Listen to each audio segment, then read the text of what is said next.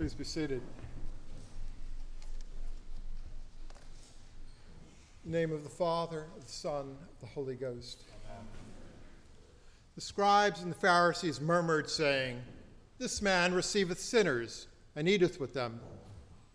The word murmur is alternatively translated as grumbling or complaining. In Scripture, it is used pejoratively and often relates to food, drink, and a disbelief in the purpose and plan of God. Not surprisingly, those who murmur receive much attention, and they're usually wrong. Following the exodus from Egypt, we read that the children of Israel con- constantly murmured. They complained about being hungry and not having leeks, onions, and garlic. They complained that freedom in the wilderness was worse than the bondage of slavery in Egypt. They complained about being thirsty and having no water.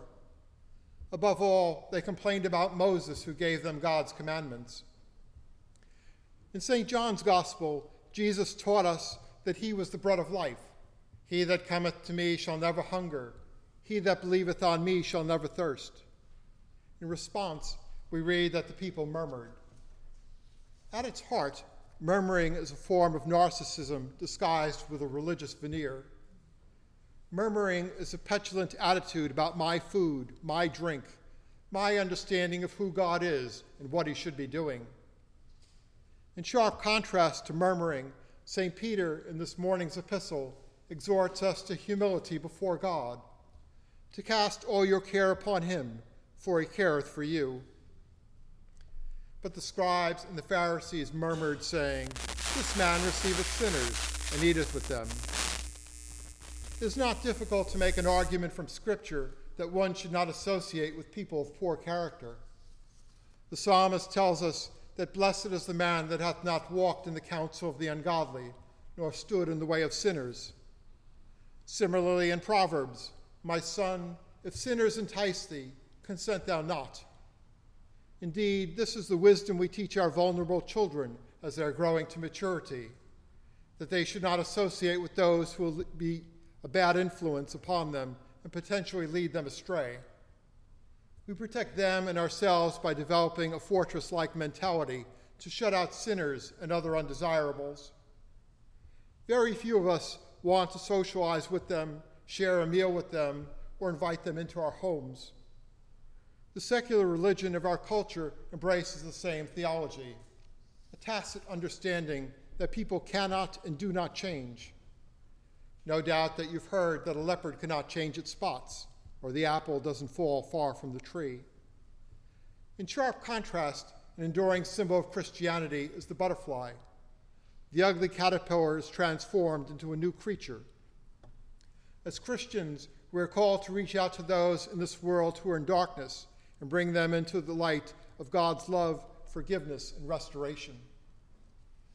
Jesus makes the same point in this morning's gospel according to the writings of Edersheim, the parable of the woman who made anxious search for her lost coin is almost a literal parallel from the Jewish midrash that the scribes and Pharisees murmuring at Jesus would have been well acquainted. In the Jewish parable, the moral is that a man ought to make ought to take much greater pains in the study of Torah than in the search for the coin, since the former procures an eternal reward while the coin would, if found, at most only procure temporary enjoyment. Jesus and the gospel that he gave us proclaims a worldview that shifts the focus from the benefits of inward study to the requirement of actively seeking out the lost and the eternal joy of heaven in their recovery. To be sure, there is nothing wrong in the study of Torah or participating in the Bible studies of our day to learn more about God and draw closer to Him. Jesus is teaching the scribes and the Pharisees, as well as all generations to follow, that the missiological component of the faith must not be ignored. Those who follow Christ are called to reach out and draw on those who are separated from God. Repentance and reconciliation require involvement with people who might not respond to an invitation the first time it is offered. That does not mean we're to stop trying. Following the sin of our first parents in the Garden of Eden, God did not walk away from humanity. The scriptures chronicle God continually reaching out to his creation. He made covenants and promises, first to Noah and then to Abraham and his descendants. God sent Israel as prophets. The prophet Ezekiel wrote that God sent shepherds to search and seek after the flock of his people scattered throughout the mountains and every high hill. But these shepherds served themselves and abused the sheep.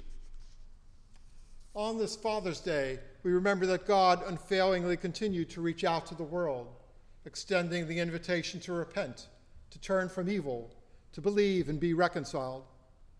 To this end, he sent his Son to be that good shepherd who would search out and find his lost sheep. And as he taught us, the good shepherd would lay down his own life for those sheep.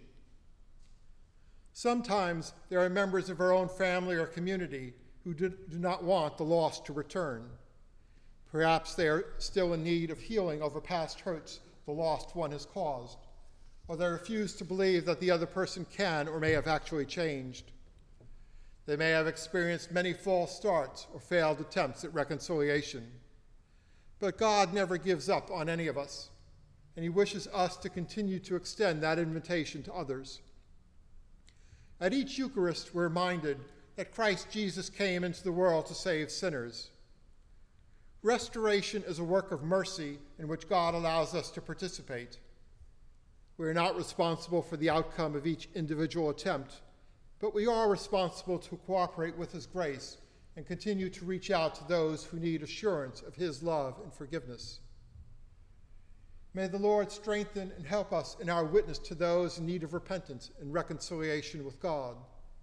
For there is joy in the presence of the angels of God over one sinner that repenteth. In the name of the Father, of the Son, of the Holy Ghost. Amen.